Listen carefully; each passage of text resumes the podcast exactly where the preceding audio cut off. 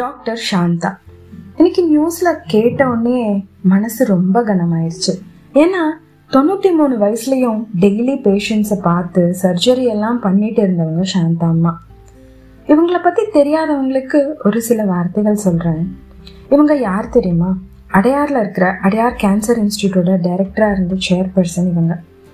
கிட்டத்தட்ட ஒரு வருஷத்தில் ஒரு லட்சம் பேஷண்ட்ஸ் வர்றாங்க. ரொம்ப ரொம்ப நம்பிக்கையோடு வராங்க. இங்கே அவங்களில் எல்லா தரப்பு மக்களும் இருக்காங்க இல்லையா? நோய்க்கு தெரியாது ஏழை பணக்காரன்ற வித்தியாசம் எல்லாம். இங்கே வர பேஷண்ட்ஸ்க்கு ஒரு சிக்ஸ்டி பர்சன்ட் சப்சிடியோட ட்ரீட்மெண்ட் கொடுக்குறாங்க. சிலருக்கு இன்னும் ஃப்ரீ ட்ரீட்மெண்ட்ஸ் கூட இங்கே கொடுக்குறாங்க.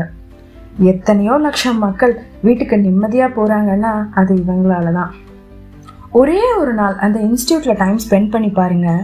வாழ்க்கையோட உண்மையான சந்தோஷம், வலி, வேதனை, நம்ம பண்ணுறது கரெக்டாக தப்பாக எல்லாமே அந்த ஒரே ஒரு நாள் உங்களுக்கு சொல்லி கொடுத்துரும். மக்கள் மத்தியில் சாந்தாம்மா எவ்வளோ அவேர்னஸ் க்ரியேட் பண்ணியிருக்காங்க தெரியுமா? இப்படி ஒரு பெரிய இன்ஸ்டியூஷனையும் உருவாக்கியிருக்காங்க. இந்த ஆன்காலஜி டிபார்ட்மெண்ட்க்கு இவங்களோட சேவை ரொம்ப ரொம்ப பெருசு.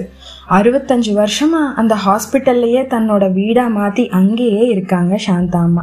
வெறும் பன்னெண்டே பெட்டோட ஸ்டார்ட் பண்ணி இப்போ வேர்ல்ட் கிளாஸ் மெடிசன்ஸோட ட்ரீட்மெண்ட்ஸோட நம்ம சென்னையில் அவைலபிள்னா எவ்வளோ பெரிய விஷயம் இல்லை? இவங்க பத்மஸ்ரீ, பத்மபூஷன், பத்ம விபூஷன் அவார்ட்ஸ் எல்லாம் வாங்கியிருக்காங்க. பப்ளிக் சர்வீஸ் பண்ணுறவங்களுக்கு கௌரவிக்கிற விதமாக கொடுக்கப்படுற ராமன் மேக்ஸஸே அவார்டும் இவங்க வாங்கியிருக்காங்க. இதெல்லாம் இல்லாமல் நேஷ்னல், இன்டர்நேஷ்னல் லெவலில் இன்னும் நிறைய அவார்ட்ஸ் வாங்கியிருக்காங்க. பெரிய லிஸ்ட் அது. வேர்ல்ட் ஹெல்த் ஆர்கனைசேஷன், அதாவது டபிள்யூஹெச்ஓட அட்வைசரி கமிட்டிலையும் இவங்க இருக்காங்க. ஆரம்பத்தில் இவங்க ஒரு கைனகாலஜி டாக்டராக தான் படித்து வந்திருக்காங்க. ஆனால் ஆன்காலஜியில் இருந்த பெரிய இன்ட்ரெஸ்ட் தான் இவங்களை கூட்டிகிட்டு வந்திருக்கு.